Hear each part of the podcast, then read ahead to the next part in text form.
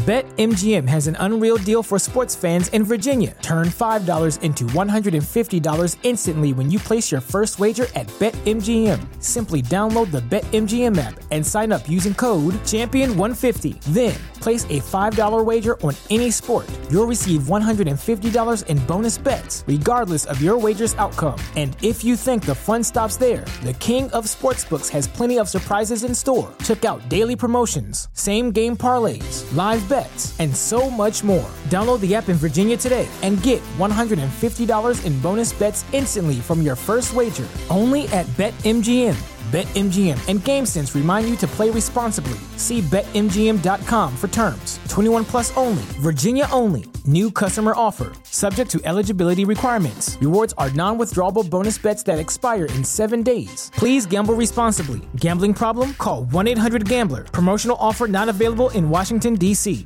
What's the easiest choice you can make? Window instead of middle seat? Picking a vendor who sends a great gift basket? Outsourcing business tasks you hate? What about selling with Shopify?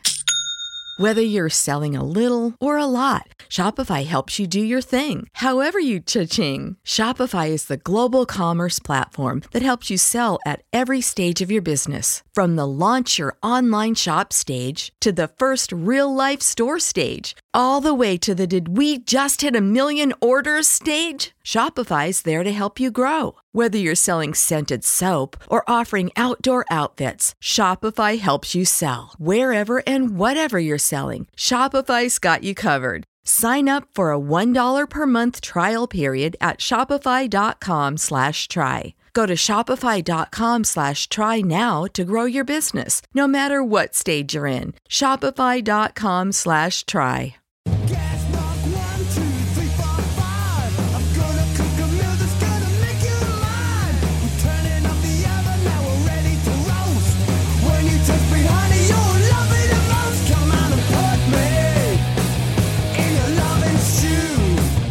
Welcome to another Britflicks.com podcast. My name's Stuart Wright, and today's guest is Richard Cabut. Welcome to the show. Thanks, Stuart. Um, I'm really looking forward to the whole experience. I'm sure you are. I'm sure you are. For the for the listener who can't see, I'm looking at a very sincere face right now. Uh, and also, there's that there's that moment of like we've just spent about half an hour preambling, and now I'm having to say hello and well and introduce myself again, which is always a bit weird, even for me. Trust me. I, wa- I, wasn't being ironic. We're going to do five great punk films with you, and they're and and they're a great list, and we'll get onto them very soon. But uh, Okay. I mean, I came I came to you because I saw write ups about looking for a kiss, and then I found uh, a book you'd written co co co co edited and authored uh, an anthology. Punk is dead. Modernity killed every night, and then there's the 2019 book Dark Entries, and I think our mutual friend was Cathi Unsworth, wasn't it? I think that's a that's, that's a connection between the two two of us that, that helped me introduce myself to say come on the podcast. Yeah, yeah, yeah. I, I know Cathi. Cathi's um, lovely, and she's uh, she's a cool writer uh, as well. And I heard the show that you did, and it was it was wonderful. And, and that's one of the things that is making me look forward to to this total film experience. So, do you? want I mean, as as a kind of qualifier, then thinking of those books and, and your own your own sort of experience as a writer in the newspapers and magazines and stuff.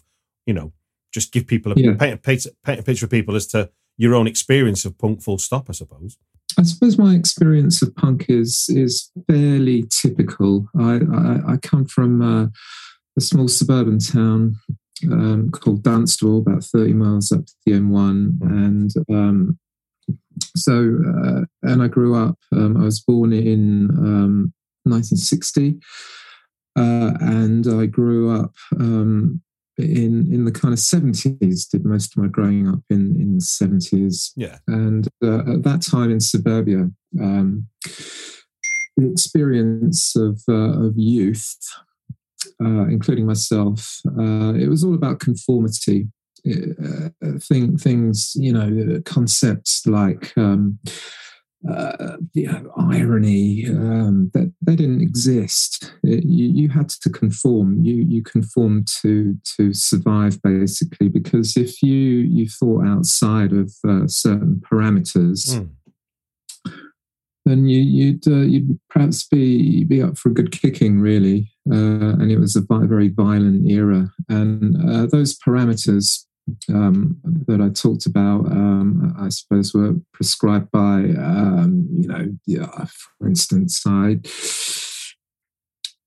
I went to uh, a grammar school, uh, which turned into a comp, and um, the whole issue uh, the whole the whole the, the whole purpose of that school really was to provide either people uh, to go on the production line or if you were of the grammar school standard Mm. then you would you would work for the civil service and um, I didn't really know what I wanted, but I didn't want any of that stuff. And there, there were there were people who um, had uh, perhaps um, been going out with each other, couples. They, they've been going out with each other maybe for, for years at school while they were at school. And, they, and, and I kind of look at them and they, you know, what are you doing tonight? And they, they're all, you know, going around Trevor's house and they'd go, they'd go around each other's houses and they'd sit in front of the TV together and they wouldn't say anything to each other.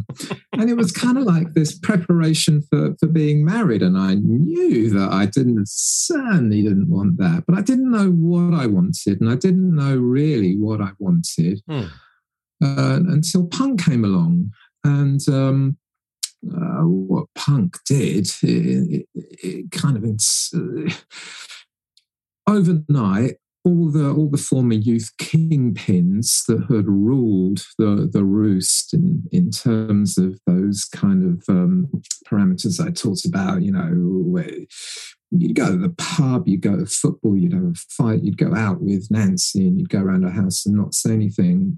Uh, all those people, the boot boys, and then you know, the slightly more the grammar schooly people who had the the prog rock rubbish you know, all of those former youth kingpins suddenly meant nothing.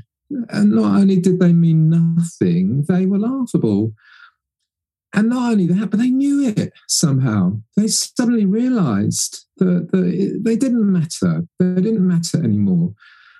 And what punk did was they, they put, they helped to, to formulate certain things in, in your mind as culture does, I think, you know, film and music and books, etc. And so, um, what pop punk did is it, it inspired you to, to to to kind of no, of course, nobody. We didn't know the people who had gone into punk what we wanted, but it was a question of ripping up Mm. what had formerly been the rule book throwing it up in the air, see where the pieces land. And punk was it, it was inspirational for one reason, really, and it, it was a roadmap to a future, and it and and it did that by connecting a lot of wonderful things, such as you know clothes and sex, and you know ideas, and politics, and art and, and music, of course, because it had to be fun. So it was good to have things to jump up and down to. So that that, that was my. Um, out, of, was out my- of interest, then, what was the kind of first touchstone for you then in that kind of in that awakening, as it were, from in, ter- in terms of punk rock. yeah, yeah, yeah. What was what was your first? What did you first come, come across, as it were, that sort of went, hold on a minute, this isn't this isn't normal. Right. Well, um, I guess the the first first exposure I would have had to to punk rock in its pure sense would have been um, uh, there was a there was a little piece in a picture of um, the Sex Pistols at the Nashville in April uh, 1976, Yeah. and um, described a fight that the Sex Pistols had had uh, with members of of their own audience, and um, I kind of looked at this and. Um, uh, you couldn't see Johnny Rotten's eyes. He was kind of looking away or down. Mm. but in my mind now, I, I have him and the look in his eyes and um, the spark in in his eyes, um, and uh, that kind of spark spoke of of of violence. But it wasn't the kind of violence that I was uh, used to, which is the the violence I taught uh, mentioned, which was of football violence Mm. and perhaps uh, kind of fighting at school, uh, you know, the bullying even, and uh, it was uh, it wasn't that at all. You could you could see in his eyes, which I didn't see, but which I saw, I got you. and it was it was a different sort of violence, and it was a creative violence, and and it spoke of destruction. And I think, as he, as well, actually, as Malcolm said, you gotta you gotta destroy to create, and that was that was my um, that was my first exposure to punk in its pure sense. But before then, I mean, you know, I, I'd seen the well, actually, no, that year, that year, I had seen um, Doctor Feelgood Mm. play, so I knew that something was going on uh, because they were, you know, they weren't your kind of everyday band, shall we say, that kind of Yeah. plodded about the the kind of circuit. They had a real electricity to them. So in terms of music, you know, there there there, there had been that. For, for instance, the, the, the feel good thing, and then the Pistols thing uh, came along, and then I think in August of that year, the Hot Rods um, released a single, uh, well, it was EP, uh, live at the Marquee, which was kind of a real, real intro for for people. I think Mm.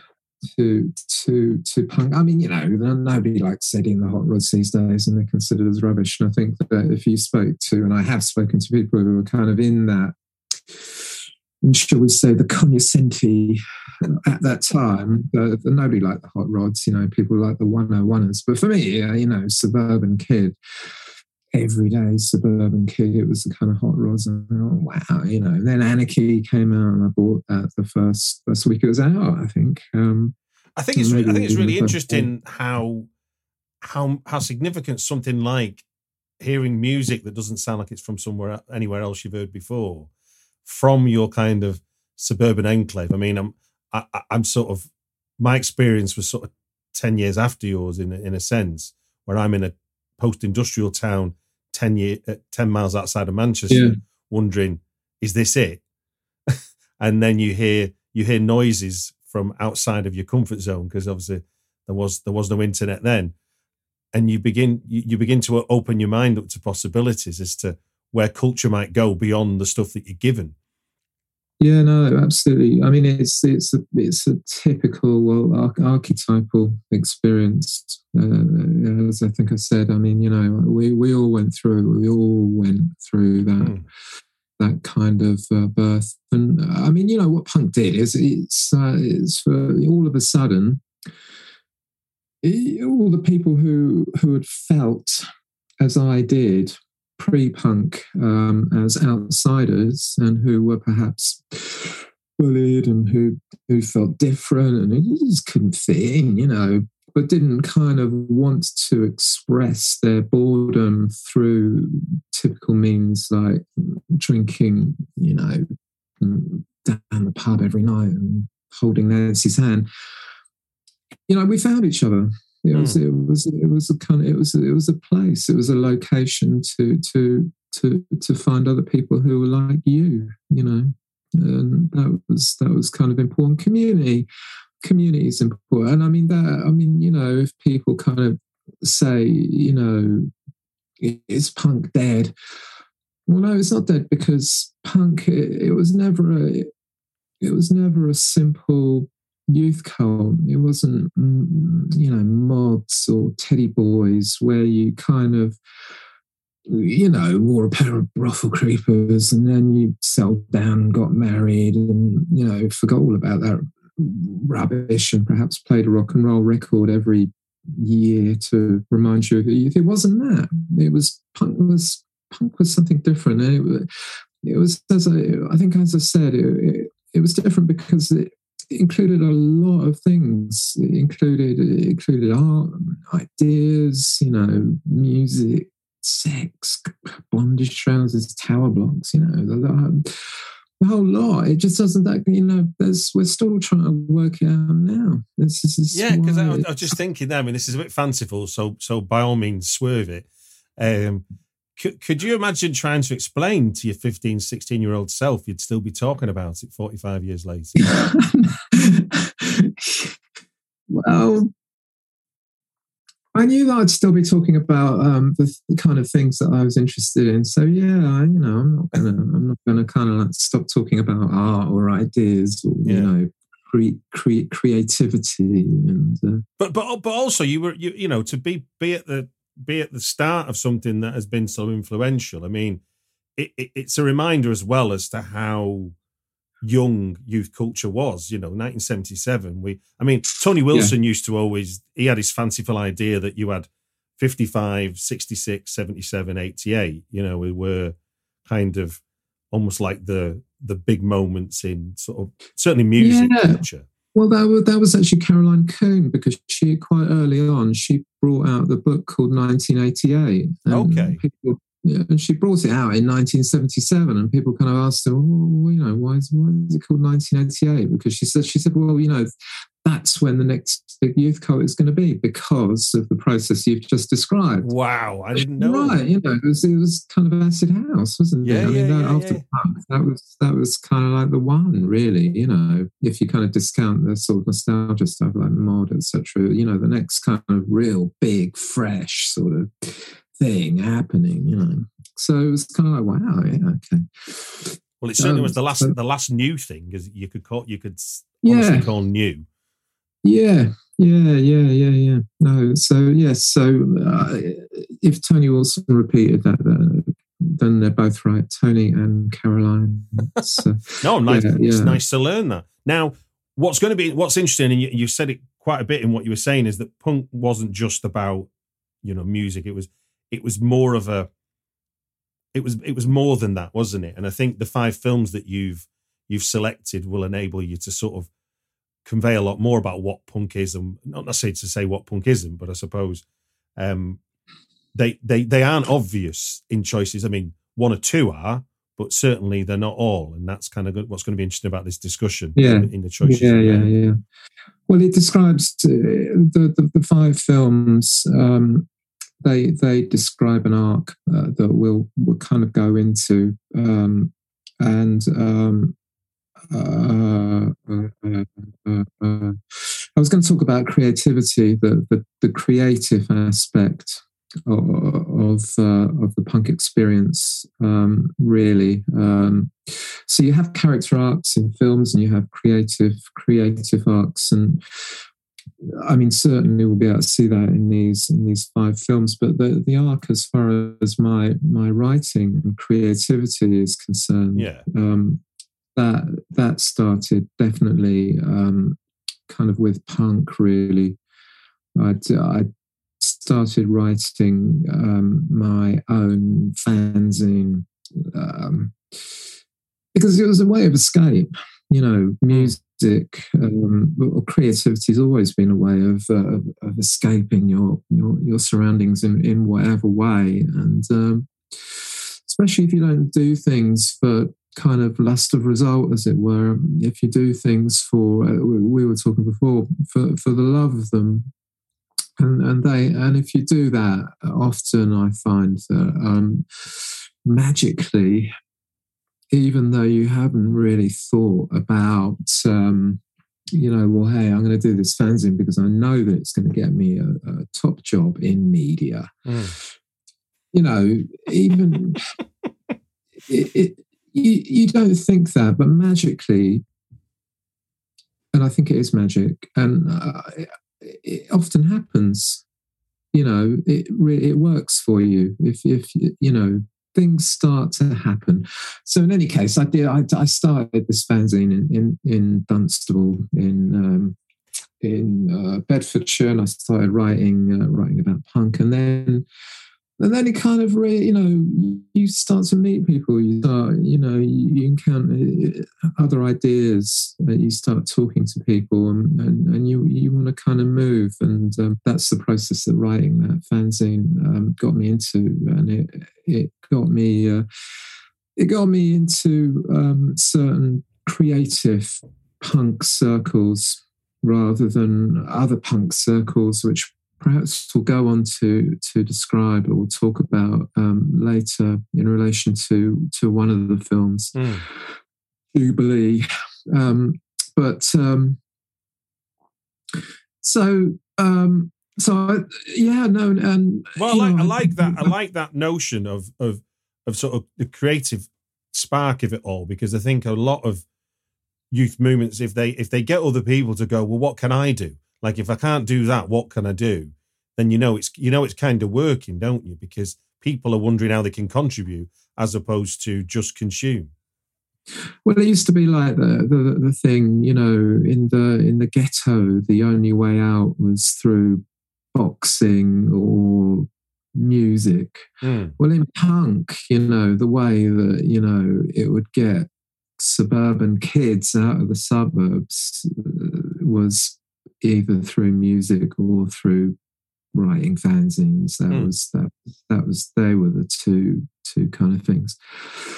Um, so so I couldn't play guitar at the time, and um, I'm better now. Actually, I'm I'm, I'm, I'm all right now. To tell you the truth, but, uh, but in any case, um, yeah, writing was the thing. So I started that, and then and then what happened was it got to a certain point, and you know, you want to kind of you want to kind of move on, really. And um, I started writing um, for the for the NME Okay. in 1982. Um, I, I wrote. Uh, I started writing for, for the nme and I simply did it. I just simply sent a sent a, a live review off to uh, to the NME because they weren't covering the bands that um, I I was going to see, and um, they they they were bands kind of new, fresh young bands. Some of the, some of them were kind of um, from that sort of Crass stable. I think the first band that I sent stuff in on, or that was published with maybe the Flux of Pink Indians. Do you remember them? Yeah, yeah, yeah, yeah, That yeah. was kind of 1980. Yeah, it was 1982. And, but then I started writing about a whole bunch of new, new sort of punk bands, which I then wrote a front cover piece on called Positive Punk, which was about it was about it was about um, the kind of colourful flash bands. But I think we, we'll talk about maybe talk about that again in relation to to one of the films uh, that we're going to talk about, and that is um, for Rocky Horror Show, I think, um, Rocky Horror Picture Show. But it was um, so uh, that it was exciting at the time in 1982. Punk, you know, I mean, punk, punk, punk went through its own kind of arc, um, and, and you know, it was great in 1977 and 78. It was like this, you know, it was kind of like the first sort of downer Monday in January. It was kind of, it's horrible. Lo- Lots of casualties Really? happening.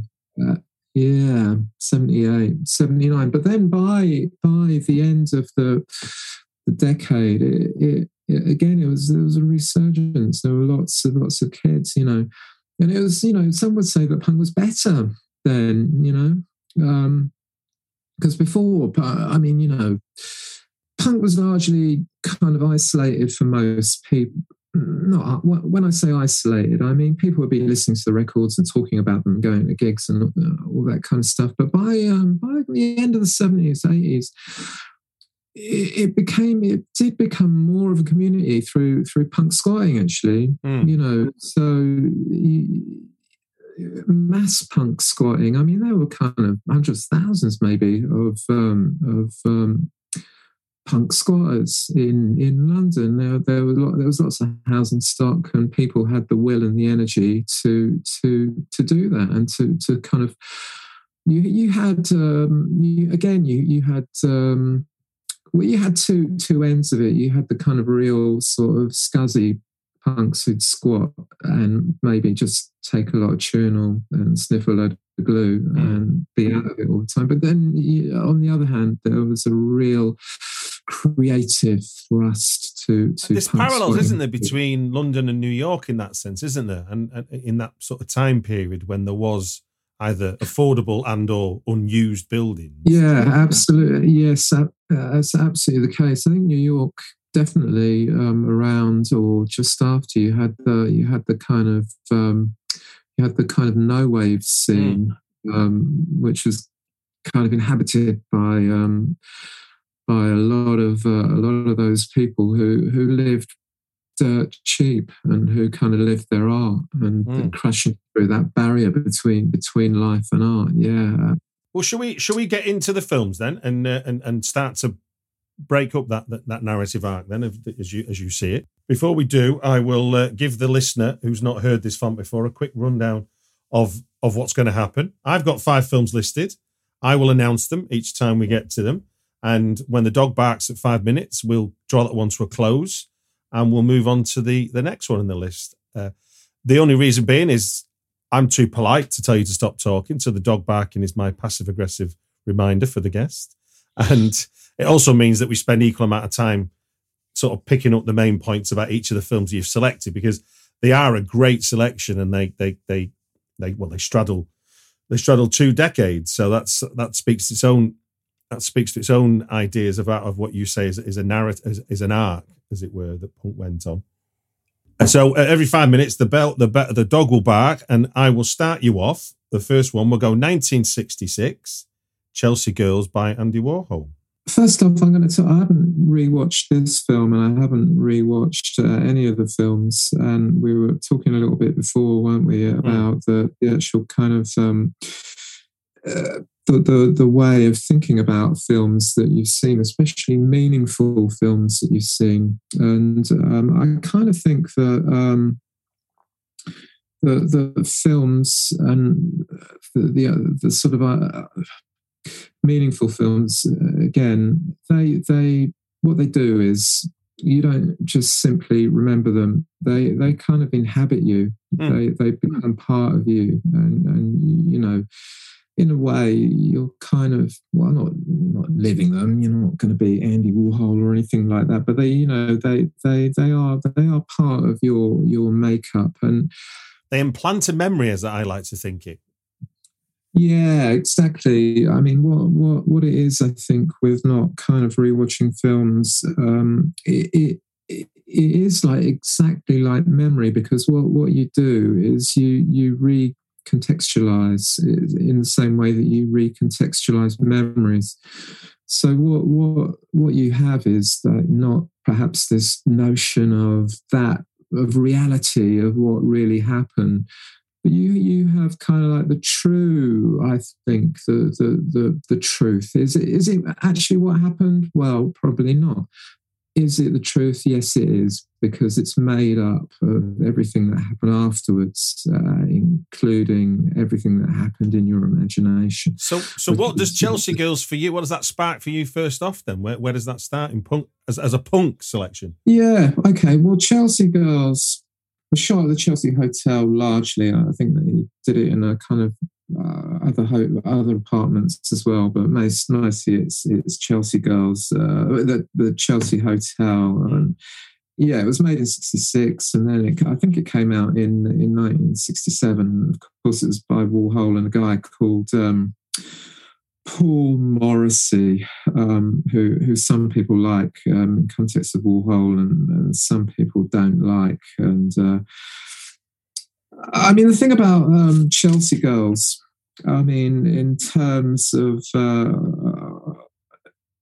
of its style, is um, it lasted three and a half hours, but it, it features a, a non-narrative structure uh, in which the characters kind of extensively verbally physically assault one another um, you know say horrible things and then just kind of really do nothing. It's an, it's an experimental thing so what and because they wanted to kind of make it um, a little bit more um, commercial which is a laughable um, idea if you've ever seen chelsea girls they they actually Just, just a little bit laughable, yes. And they what they did is that they put it into a split screen format, which means that there are two films happening uh, at the same time. So it's a good seven-hour film in real. In, if you, if In you- real times, it is. It's it's an uh, it's an absolutely fantastic. Um, it's a fantastic idea, and um, Is it? Do you think, in a way, it's an idea of its time? Because you know, we were we were in a meet. I guess you would call it like a media, like certainly visual media poor era. So the idea of making a three and a half hour film of anything would wouldn't be seen as indulgent as it would be to this day, even though it would be indulgent back then. Yeah, I think he, I think he did it. I think he did it purely um, out of um, off the top of his head. I think he Mm. made it up as he as he went along, and I think that um, I think that Paul Morrissey thought, well, we can't have a seven-hour film, a seven and a half hour film. We're going to make it into into three and a half hours. Um, basically, because he wants to sell it. Paul Morrissey was the guy who wanted to to bring to bring Warhol out into into the world rather than have him kind of in some sort of small place in um, you know in a in a dingy club in in New York. Um, so what what what uh, what you have is um, uh, you, you have uh, you have uh, you have these stars amongst them the, the you know the the Warhol superstars Joe Malanga, Ingrid Superstar, Mary Woronov, International Velvet, and, and of course Nico. Was that five minutes? Was that five minutes? You were worried that five minutes would last forever. That's five minutes, Richard. Wow, that's absolutely unbelievable. I've got I've got um, a whole book's worth of stuff to say about it. I've got to I've got to up my game. I've got to up my speed. Well, look, that's that. Do you want to? Do you want to finish your thought? Do you want to finish your thoughts on that? Do you want to round your thoughts Okay, off? yeah. Instead of wittering on about the actual kind of format, which is kind of which is which is part of it, because we can look at we can kind of define if you want to define punk films, you can define it in a couple of ways, and that's really in terms of punk tone and production values. Hmm. And Chelsea Girls had all that, as well as the associations with um, with Andy Warhol, uh, who was important to important to punk rock, and um, it was his paean really to the the the importance of of underground life. Um, and the fabulousness of, of his own and underground life. Mm. So you had an array of these superstars, and it was it was really a way of demystifying the the, the superstar experience uh, as well. Um, taking drugs, taking a, lo- a load of speed, and just being really nasty and being narcissistic and being in love with themselves and in love with youth and in love with New York and in love with a forward, beautiful motion of their own lives and in, in love with boredom um, as well, because uh, the actual format reinforces that notion and tests that notion of boredom. You know, how long can I look at this bit before I flip to the other other screen? You know, on on the screen.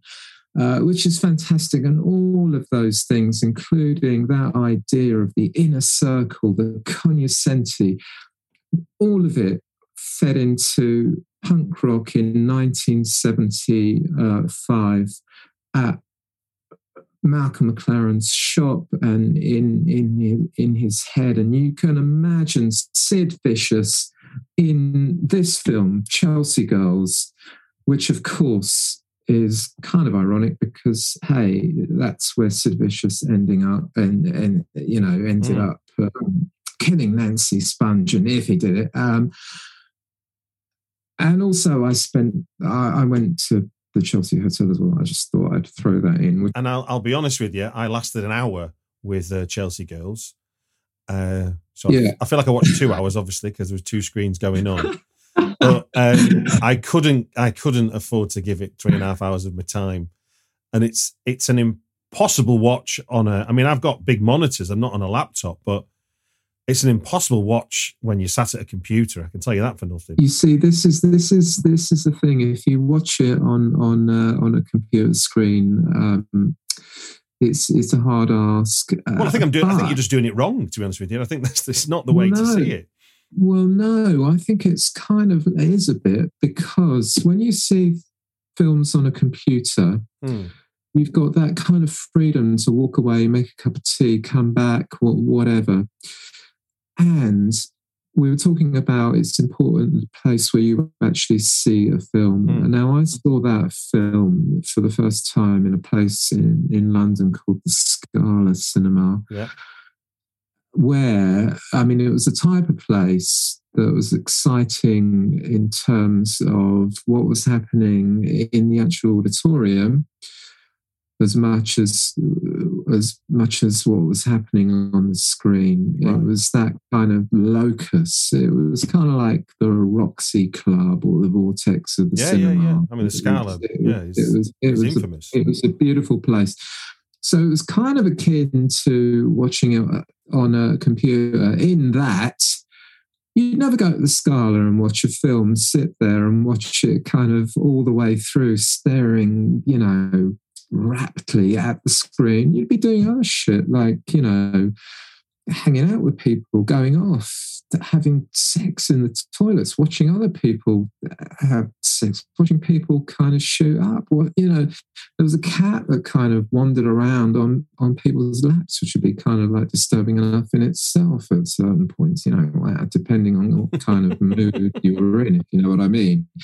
Uh, so it was exactly that. You, nobody would ever go to see Chelsea Girls, watch it uh, for three and a half hours solidly.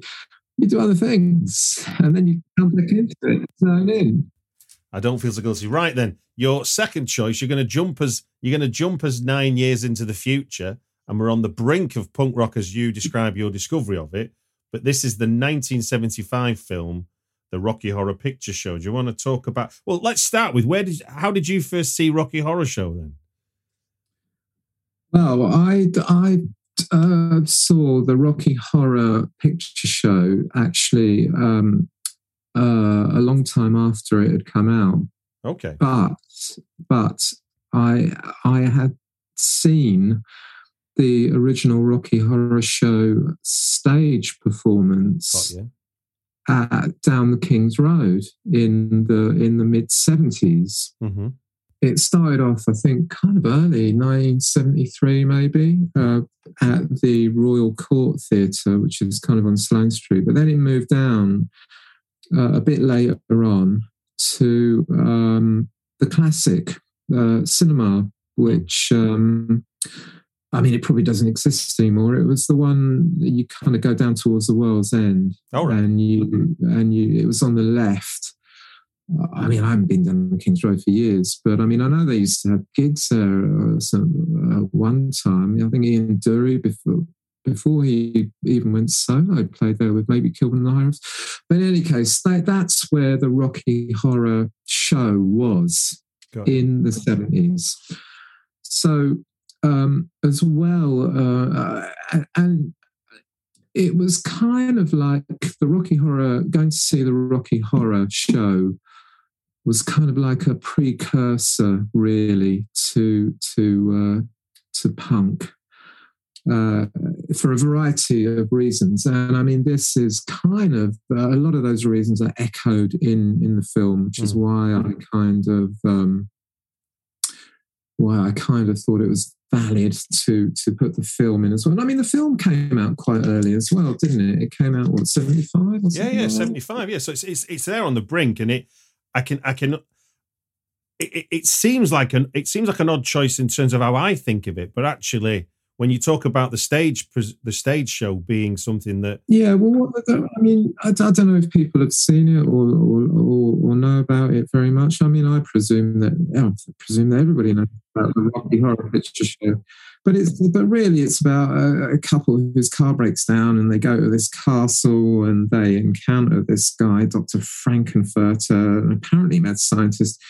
Who's actually an alien transvestite from the planet Transsexual in the galaxy of Transylvania? mm, Well, I mean, it's it's fantastic for for a number of uh, of reasons, and I mean, getting back to to the whole uh, to the whole punk film when it was on as a stage play Yeah. in in the seventies, Malcolm and Vivienne would have would have totally gone to see that that stage play. They they knew most of the uh, most of the people who were involved in that, and most of the people who were involved with that uh, were part of a, a, a grouping in London that were kind of pre-punk um, called Them.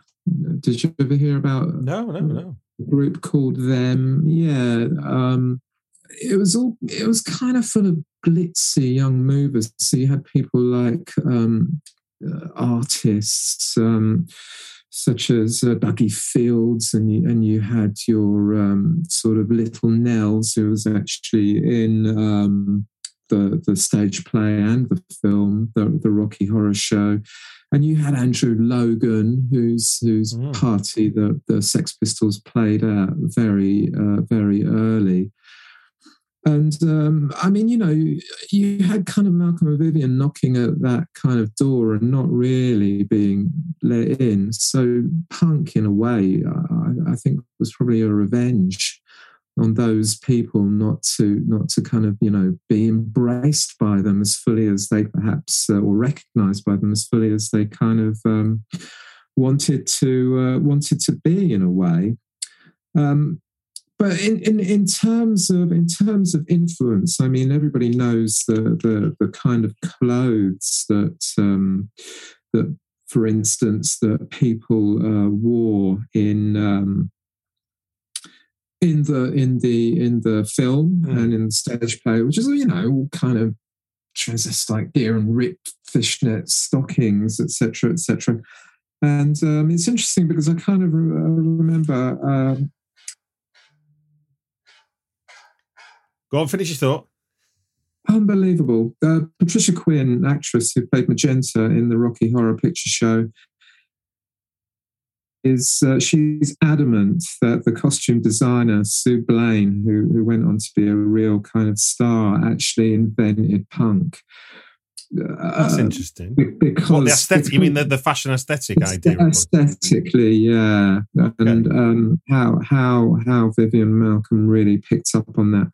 But again, I'm kind of misjudging five minutes. I think it's it's it's horrible that timing, Stuart. Five minutes. I think we need a lot more time. But hey, you know, we can always do a part two. But listen, I mean, for for for, for various for various reasons, I mean, the, the the whole idea of the Rocky Horror Show, which deals with issues such as androgyny, it kind of denaturalizes gender, uh, it kind of talks about and to the, the the suburban experience, which really interacted with glam, which is also part of Mm.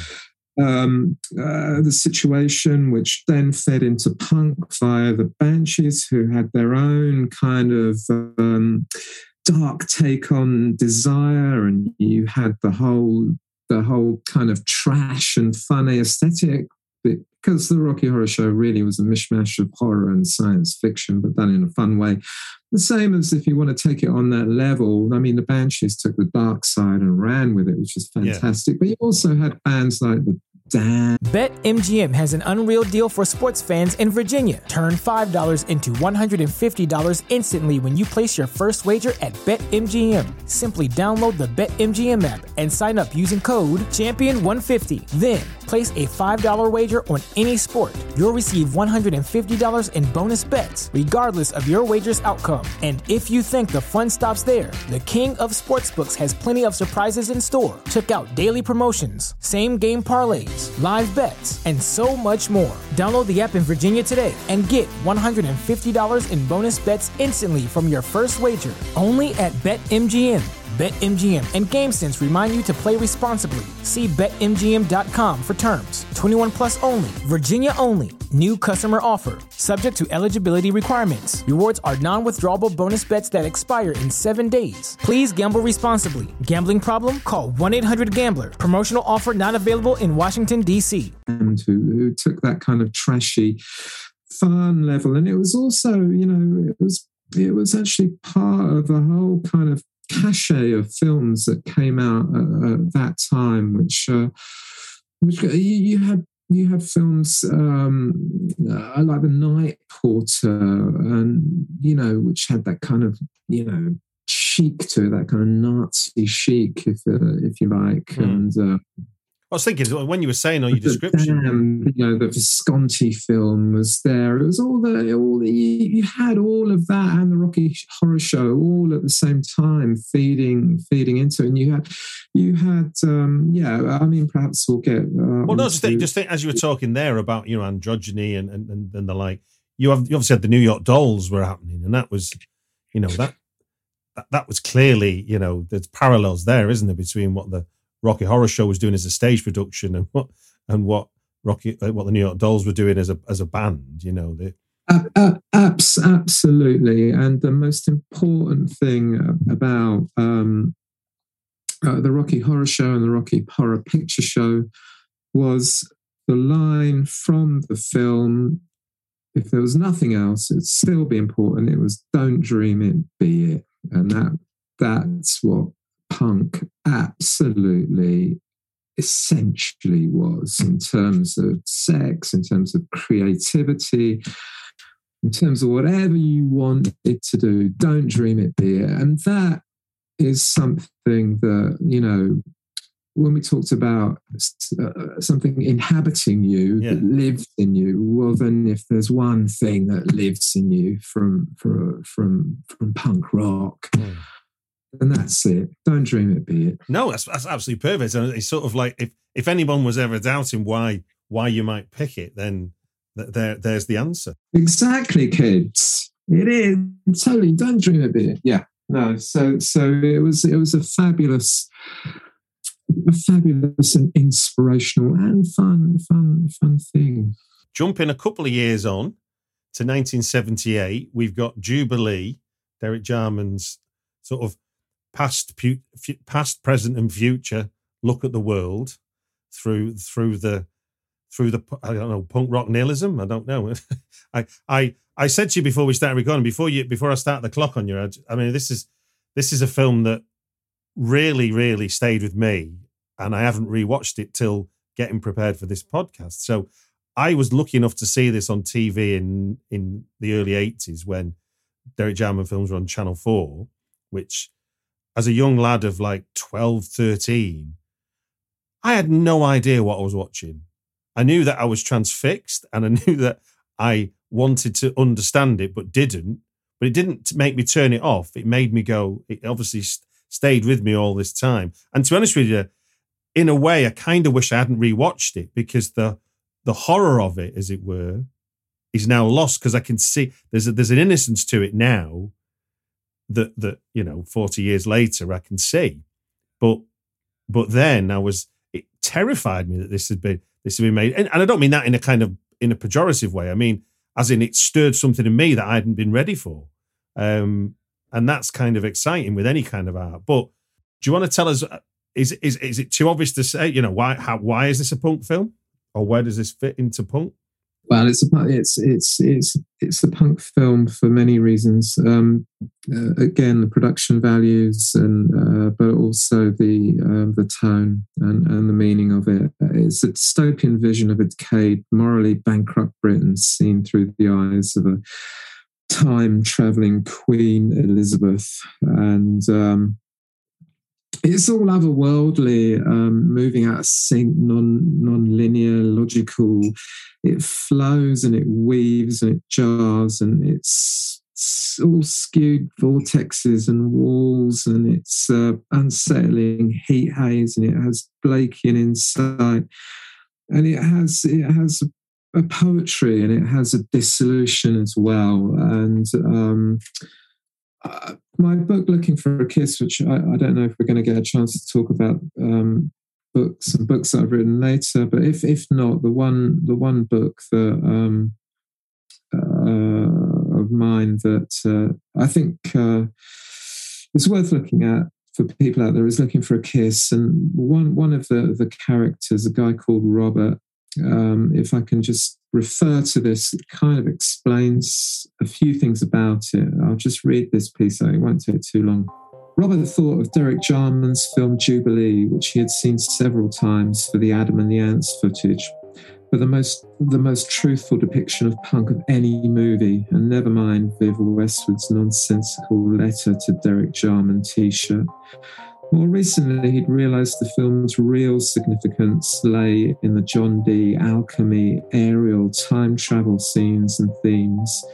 These sparked in him the idea that life was an array of portents and visions for another future life.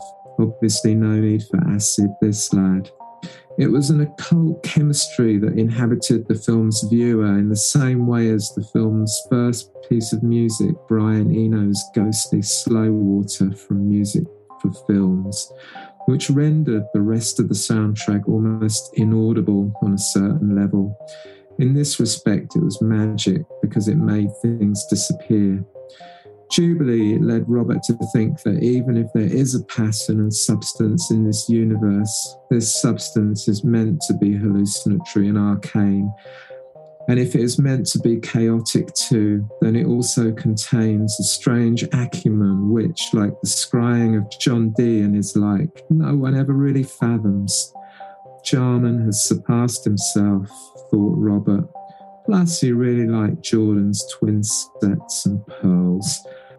That's so. That's a bit from from my book, Looking for a Kiss, which I think kind of nails all everything uh, that's brilliant about Jubilee, uh, including really Jordan, uh, who uh, is an actress, and in in the way that she um, possessed punk and that punk possessed her uh, from before punk even existed makes her the the first punk and, and the queen of punk and she she died very very recently yeah, yeah. uh, so uh, uh, you know I think this this film uh, just even talking about uh, this film is uh, is a kind of uh, memorial to to her because she uh, really um, is is the is the is the touchstone in in the film, the mainspring of the film,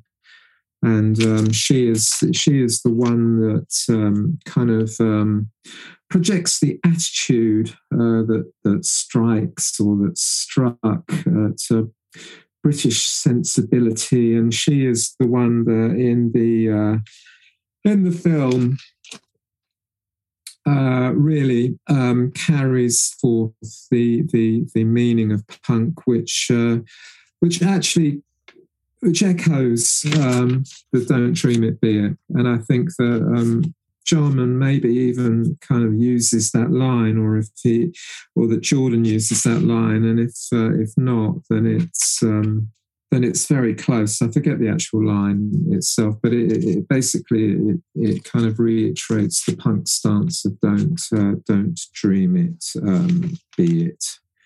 So um, all all all power to um, to Jordan, really. I mean, the, the thing watching it with 22, 2022 eyes is actually, as in addition to Jordan, you've got all these other female cast members who are leading the story. There is there's barely a male character in it who is who is leading the narrative.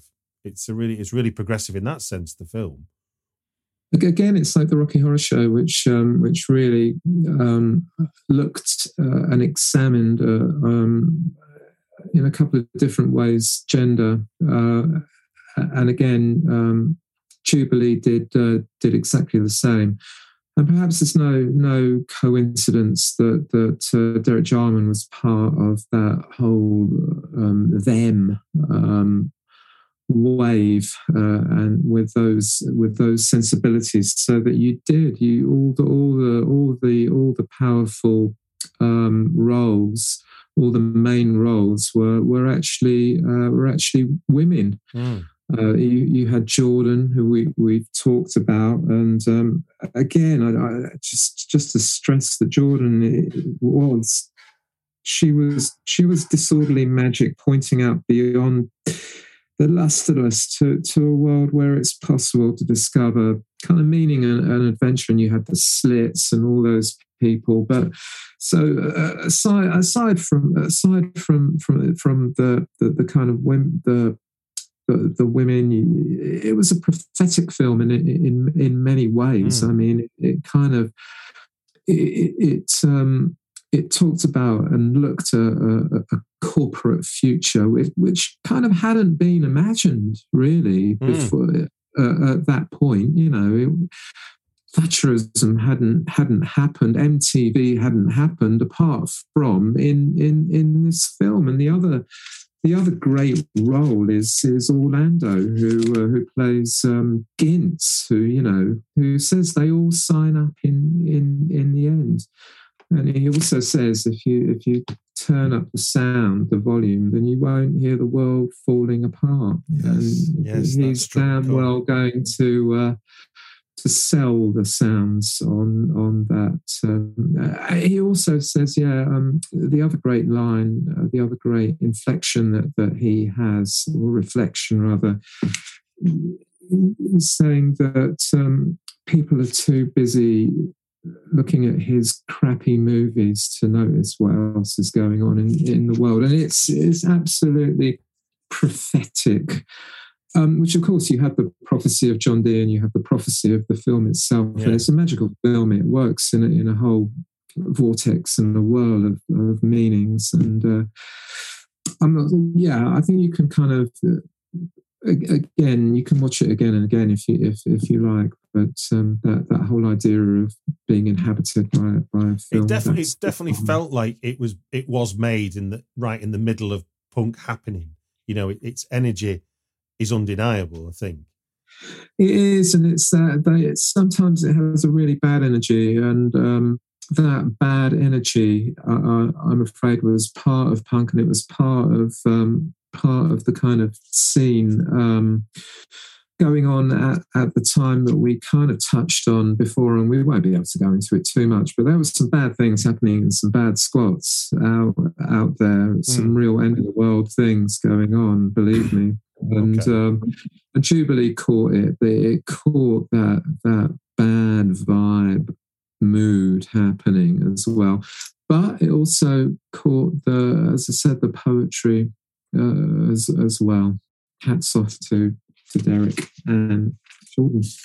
Now, this this the, the fourth choice is is arguably the, the a sort of a quintessential punk rock film because of who who the subject of the film is, and and uh, this is 1980s The Great Rock and Roll Swindle. So The reason for the Great Rock and Roll Swindle being a um, fantastic film. Well, I mean, it's, it's Steve Jones plays a detective uncovering the truth about punk, um, but really, it's um, and uh, he, he, what, he's trying to do is he's trying to uncover how Malcolm McLaren manipulated the band to the, the, the, the top of the music biz. And really, the power and the glory, I, I think, of the great rock and roll swindle and its uh, its importance lies simply in Malcolm McLaren. I, I, I think that um, I think that if we're going to talk about um, people, I know that people disagree, and um, well, hey, that's the the glory of culture. But I mean, it, the but Malcolm McLaren is is the the the, the kind of outstanding thinker the outstanding personality, remaining uh, personality in, in punk rock. Well, when I say remaining, you know, obviously he's not alive, but you know, in culture um, of, uh, of of punk rock, and um, the the reason uh, for for this in the Great Rock and Roll Swindle um, you, you can talk about a lot of things, but I, I guess the the the um, the, the the main thing uh, that uh, we can take from from it uh, sound like it sounds like a lecture, really, but it isn't. Really, his his idea, and I think it's a great idea, is that music, the ideas themselves were always more important than the music. And I think that one one of the lines in it said, you know, if people bought the records um, for the music, this scene would have died a, a long, long time ago. And it's absolutely true. You didn't you didn't buy Anarchy in the UK because it was a great decision. You know, of course, it's brilliant. You know, it's fantastic. But there, there was all the other associations that you kind of fed into uh, unwittingly and unknowingly, and also he so he that it's also the same same with the film. Uh, I think and. Um, and I think that Malcolm rightly is uh, is the catalyst, and he's the one that um, made punk uh, ignite. And um, uh, in terms of you know popular culture, and and he did this through through his belief in uh, in in the in the ideas associated with punk and the great kind of slogans that came out, like you know the believe in the ruins, and it, anyone can be a Sex Pistol which is a, which is a, which is a fantastic idea, which goes back again to the kind of demystification of, uh, of the superstar ethos from from Andy Warhol, where you you get some kind of junkie as as a, as a superstar and and kind of being built up uh, as such. And uh, again, it's that idea that anyone can do it. You can do it. You can you can go out and, and do it. And that was that that that was that was the overriding idea of punk because that is exactly the same, has exactly the same meaning as Don't Dream It Be It. All, the, all these films have. And Malcolm was was the one who really realized this and he and he put it forward. And although, yes, he kind of jokingly portrays himself as the, the trickster um, as the person who swindled um, the, the, the music biz for his own personal gratification or, or his own fun. I think that it actually he was a, he was a very idealistic person who wanted to see revolution, uh, revolution in kind of every sense, and and um, I think he was right to use all the Sex Pistols money in making uh, making this film. And uh, I think the only tragedy really is that it was kind of taken away from him at the end by Julien Temple. But, you know, too late for Julien Temple to fuck it up completely. And um, I mean, you know, yeah, Julien Temple's all right, but he's not Malcolm McLaren. He's, he, Malcolm McLaren's a genius. Julien Temple, you know, he's he's all right, you know. But that Filth and the Fury film that he did as was a uh, you know, it, it was just, uh, you know, it, it, was just a kind of collection of, um, yeah, music vids and Johnny Rotten pretending to cry over Sid Vicious. It was, it was, you know, it was all right, but it wasn't, it wasn't, it wasn't this. It wasn't. Well, I guess, I guess the different, I guess the difference is, uh, you know, at first, the Great Rock and Roll Swindle. I guess when it's first released is like a postscript on punk, isn't it? Because if if if Sex Pistols yeah. were were the post kind of i mean well i think i think actually what it did is it kind of reintroduced punk into into popular culture because when by 1980 i mean punk wasn't kind of happening really it kind of as you go on, I think it, it kind of reignited um, people's interest a lot. And oh, I mean, no, no, I'm sure, know, I'm sure it did in that sense. But in terms of the Sex Pistols being poster boys for what for the punk explosion, they'd already yeah. finished, hadn't they? So the idea of a film, yeah, yeah. Them, was. Yeah yeah no that's that's exactly right. And anyone can be a Sex Pistol uh, and the band don't matter. What what what actually what, what was important was the ideas. And i mean the ideas it was the, the again it, goes back to the, the idea of boredom and emptiness that we kind of see in in in warhol. And and we see malcolm who whose way of of combating that emptiness and boredom kind of it was inspired by you know his interest in situationism, which you which is where you had the so-called spectacle, mm. which is a construct of boredom and uh, emptiness. And um, I mean, Malcolm took that situationist idea of um, using you know improvisation and transitory kind of situations, as you like, uh, to to combat that. So you you know, and and a, and a situation could be anything from some kind of psychogeographic drift in or a political prank, and or a film. And this was it. This was this was Malcolm. This was Malcolm's way of, uh, of attacking the, spe- the the spectacle. And it was it was a, it was a it was a situationist maneuver, and it was actually absolutely fantastic. Do you not think though there's a chicken and egg though about punk in a sense? Sort of obviously there's the chicken and egg that says there is no Sex Pistols without Malcolm McLaren, and there is no Malcolm. Then the other way around goes. There is no Malcolm McLaren without the Sex Pistols. I think he'd have done it in in some some other way. Really? he'd have, well, it wouldn't have been punk, but it would have been it would have been something. It would have been, yeah, maybe through I don't know, film, clothes, Yeah. whatever. You know, talking we were talking about kind of ideas and uh, how magically they kind of um, if you do what you love and you do what you believe, Yeah. uh, how, how magically they're kind of you know transformed into something. And I mean, you know, would it have mattered if the Sex Pistols hadn't existed? I mean, I don't know. Yeah, the uh, there's loads to talk about in this. There's a whole idea of play power and how how things, you know, don't be an adult. You know, Mm. too too much to talk about now. Let's do a part two. well, look, the, uh, the but yes, but the rock and roll swindle, uh, you know, fa- fabulous, fabulous, fabulous. I think it gets. I think it gets, it gets better with age. The further it gets away from 1980, the more it become, becomes a document of its time, and less and less about where punk was in Yeah, I- 1980. if that yeah, you know, yeah. I mean, I think that I, th- I think that it, it kind of lives and dies with Malcolm, and I mean, people kind of go through these periods of either hating him or or kind of loving him. I mean, you know, he hasn't really got a great name. Uh, uh, I guess at the moment, and but there have been periods when he has had a great name, and um, uh, But doesn't, doesn't- the, the film doesn't help his help any accusations of exploitation that were put to him.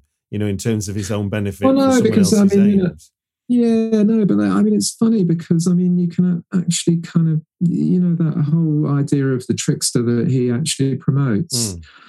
I mean, you know, you can you, even that's a trick, really, because I think the thing about Malcolm McLaren was that he he he trod that kind of fine line between, you know, wanting uh, pure rebellion and wanting to, to be accepted Mm. uh, and and that's what kind that that's what kind of put punk um or his ideas and punk on on that on the on the on the level which brought it to people like me um, And I think- it's the same I'm going to say in a nutshell there, you've kind of nailed a lot of things. Everybody's an out, everyone could be an outsider. They follow the path of what they love.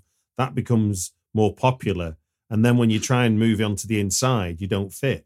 So you end, Yeah. you also end up being repelled by the thing that got you going in the first yeah place. yeah well everything everything has its kind of arc doesn't it Indeed.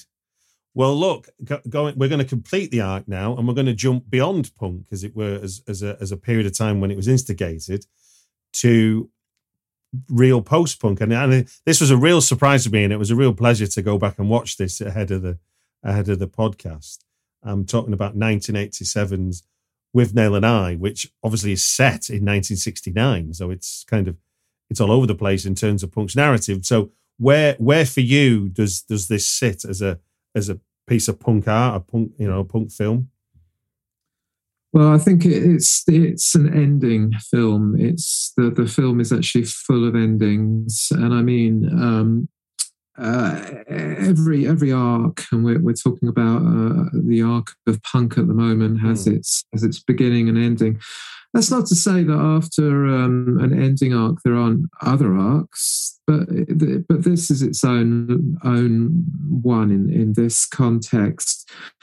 So you know uh, Withnail and I is is uh, is is is a, is a sixties film. It's kind of set well, it is set in the sixties, and, and it was released in nineteen eighty seven, I think it was Yeah. something like that.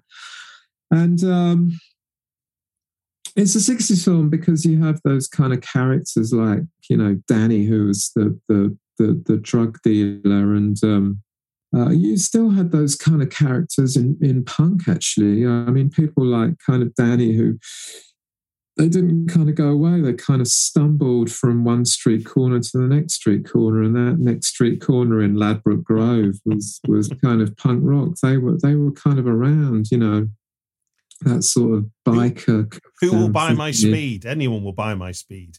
Yeah, that's right. And you know, and the music was sixties, but really it was kind of as much uh, of a, of an eighties film uh, as it as it as it was a sixties film because it dealt with a couple of things. One, which was the the, the, the commodification of um, culture, countercultural ideals, Hmm.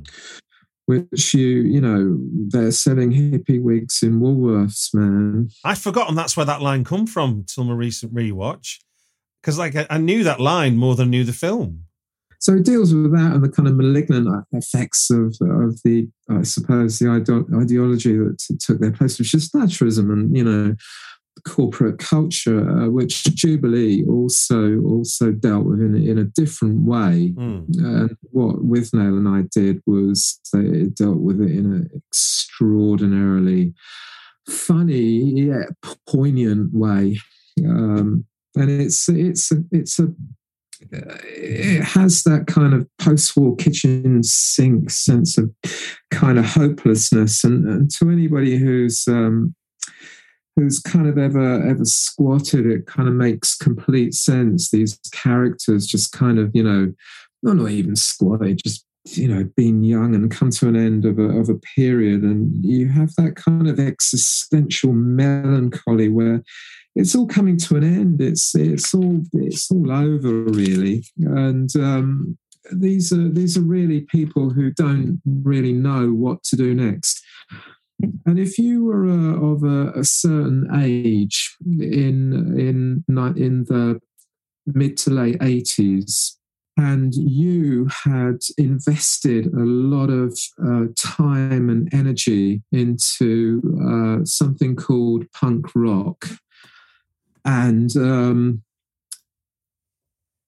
and, and and your own kind of personal self in, into into into that ideal, then by 1987, believe me, you you you you had come to realize that um, well, hey, actually, the, there was uh, there's nothing nothing kind of left, and um, The road the roadmap had run out at it at that point then. the roadmap had run out, and this is largely what "Looking for a Kiss," the the book that my book that I mentioned before, is is about. It's about a, a- couple of people who have invested all their energy into an ideal, who have. Uh, and into the, the, themselves as a, as a as a couple, and who have uh, reached uh, reached the end, and um, they perhaps uh, do not know, or I think one of them actually does not know, um, and perhaps still doesn't know um, really what on earth to uh, to do next. And I and I talk about this, and I write about these characters. They go and uh, they go and see the uh, the, the the film, and um, to read a little bit out of it, Go on. uh, out of the, the book might explain something uh, about why this film is important and put it into context. A little while in the future, he could see both of them, that is, both he, Robert, and his girlfriend uh, Marlene, on the bus up Haverstock Hill to the Hampstead Classic, where they watched Withnail and I. This film had a big impact um, on both Robert and Marlene. The journey back was made in silence the atmosphere one of suspicion. They gave each other the odd penetrative look, jealousy. Both of them identified with Withnail, the unreconstructed, hopeless boozer and loser. Marlene was something of a professional punk, while at the same time working shit jobs for speed and booze money. The housing co-op rent was nothing, food, fuck all. They lived on lentils.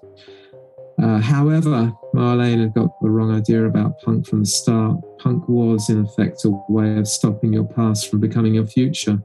But from 1976 onwards, Marlene was tra- trapped in that punk moment like a fly in piss coloured amber. No wriggle room forever. Punk had not freed her. She was instead imprisoned by the character she had assumed at that time. Just like her hero, Johnny Rotten, who seemed to have or portray only one emotion over the course of his whole career and life anger, bad energy forever. Marlene's life was not underpinned by momentum, but by nostalgia. Marlene fucking hated Robert. In the film, he was I and was going to escape the squalor and the waste and embark on a career. He was going to fucking fulfill himself.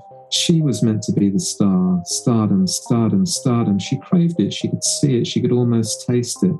That film tonight, Marlene came out with You Are I, and I am Withnail. I am I.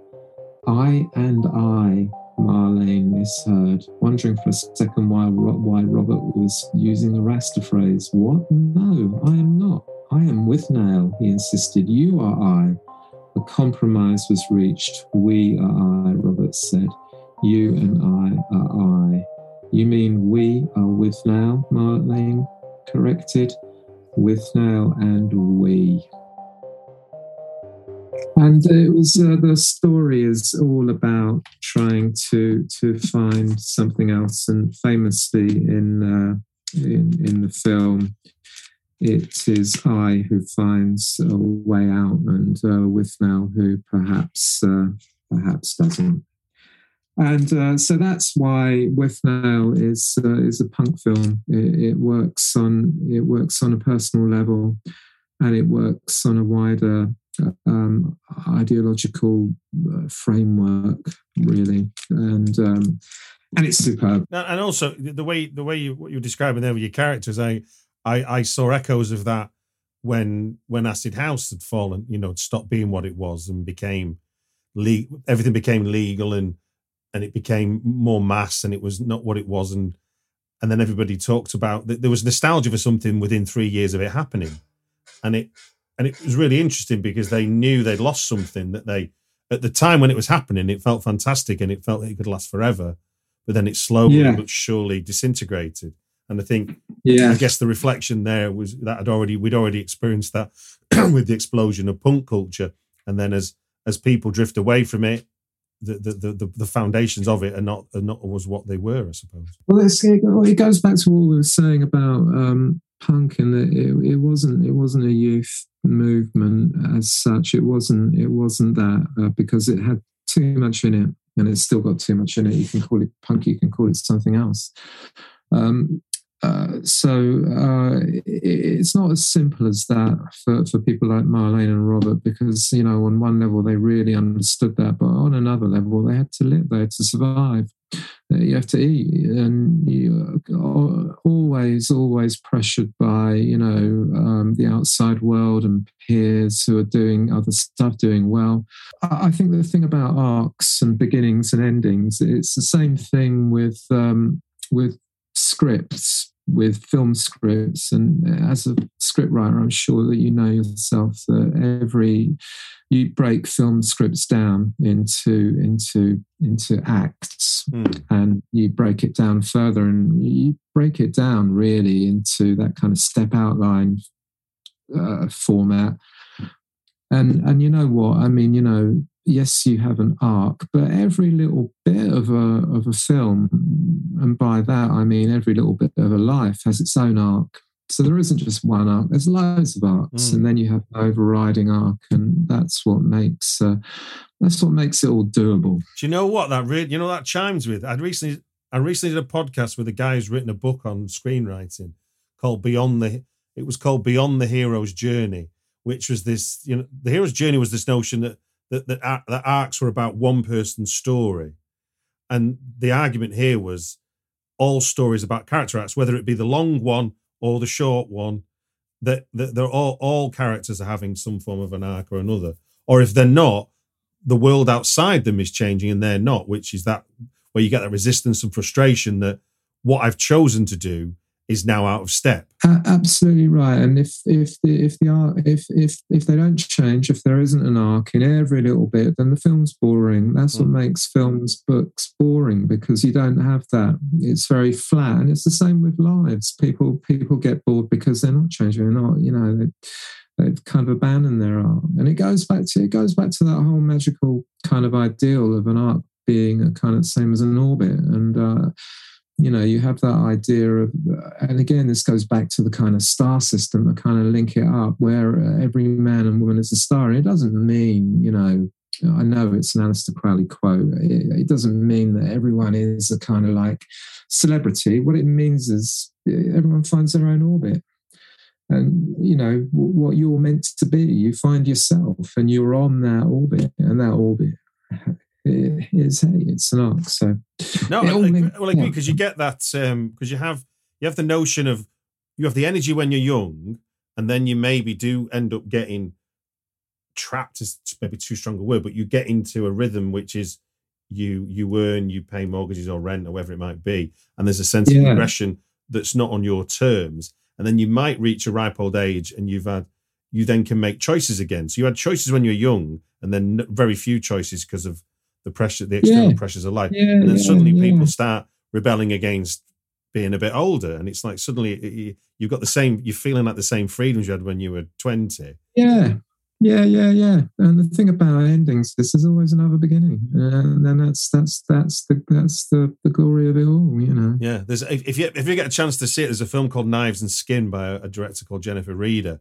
And in her film she has three coming of ages so she has the usual one which is the teenage girl then she has the mother having a, her own coming of age and then she has the grandmother having coming of age all like three generations of women within one film having their current coming of age what's it what's it called again? It's called Knives and Skin. It's a really, uh, really interesting film on that front. But let me run down the five films you've chosen to remind the audience as to the five great punk films we've discussed. 1966 is Chelsea Girls by Andy Warhol. 1975's The Rocky Horror Picture Show, directed by Jim Sharman. 1978's Jubilee, directed by Derek Jarman. 1980's The Great Rock and Roll Swindle, directed by Julien Temple, but as we've established, very much made by Malcolm McLaren. Uh, 1987 Withnail I, by written and directed by Bruce Robinson. Um, they are, I, I think, I think from what you've talked about, and and with the ex- help of the excerpts on your book, I think you've you've explained brilliantly why you've chosen the ones you've done. You know, outside of like Jubilee and Great Rock and Roll Swindle being like obvious because of their direct punk links and and the time they were made.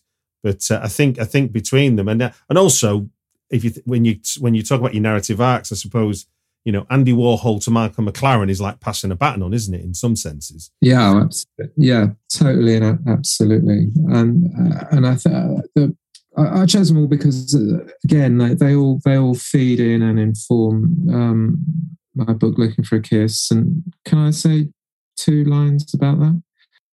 Oh, I just wanted to, to say that Looking for a Kiss is it's it's it's set in post-punk London and New York, and it's a, a fabulous chronicle of speed, madness, and flying saucers. That's a Warhol, Edie Sedgwick reference, and it's it's acid pop art, teenage perversity, breakdown, breakup, breakout, the nature of melancholy, the spectacle, bathroom functions, clairvoyance, personality crises, primal scenes, screams, schemes, the eternal quest for cool, and the endless search for redemption, and more.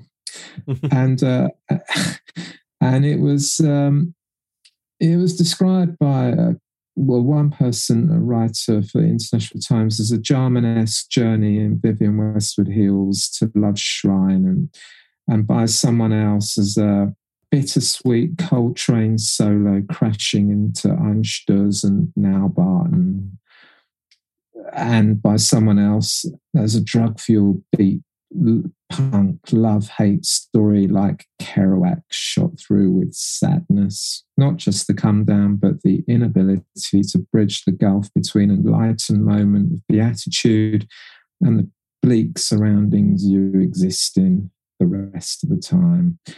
Uh, but it's also quite sort of funny and perky as well. And the, the having gone through this conversation with you, then the obvious, the final last question then is like, how did you find sort of weaving fiction into the sort of the facts of punk, as it were, that you're drawing on? Well, I mean, you know, I've been asked this before. It's kind of, did you base it on your own life? And Mm. my my answer always is it go it goes back to what we were talking about before, which which was, you know, uh, is it exactly what happened? Is is that what happened? Well, no, not really. But is it the truth? Yes, it's the truth. Mm. Ab- absolutely, and that I think that's what I think that's what real fiction is. Um, actually, um, so so so there. I, I concur. I concur. Well, it just gives me to say thank you very much for giving your time on the Britflicks podcast. Well, well, thank you, and um, sorry for running over the uh, the time of the the barking dog. It was wonderful. It was wonderful fun talking to you, Stuart. It really was, and I, and I hope that people find some interest in it um, somewhere along the line.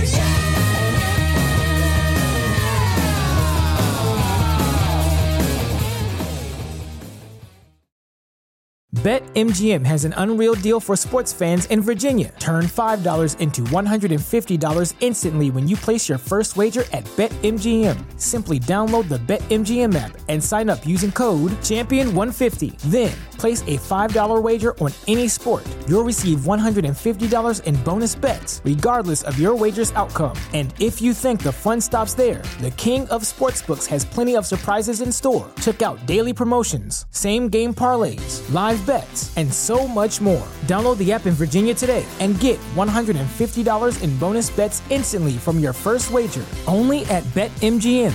BetMGM and GameSense remind you to play responsibly. See BetMGM.com for terms. 21 plus only, Virginia only. New customer offer, subject to eligibility requirements. Rewards are non withdrawable bonus bets that expire in seven days. Please gamble responsibly. Gambling problem? Call 1 800 Gambler. Promotional offer not available in Washington, D.C.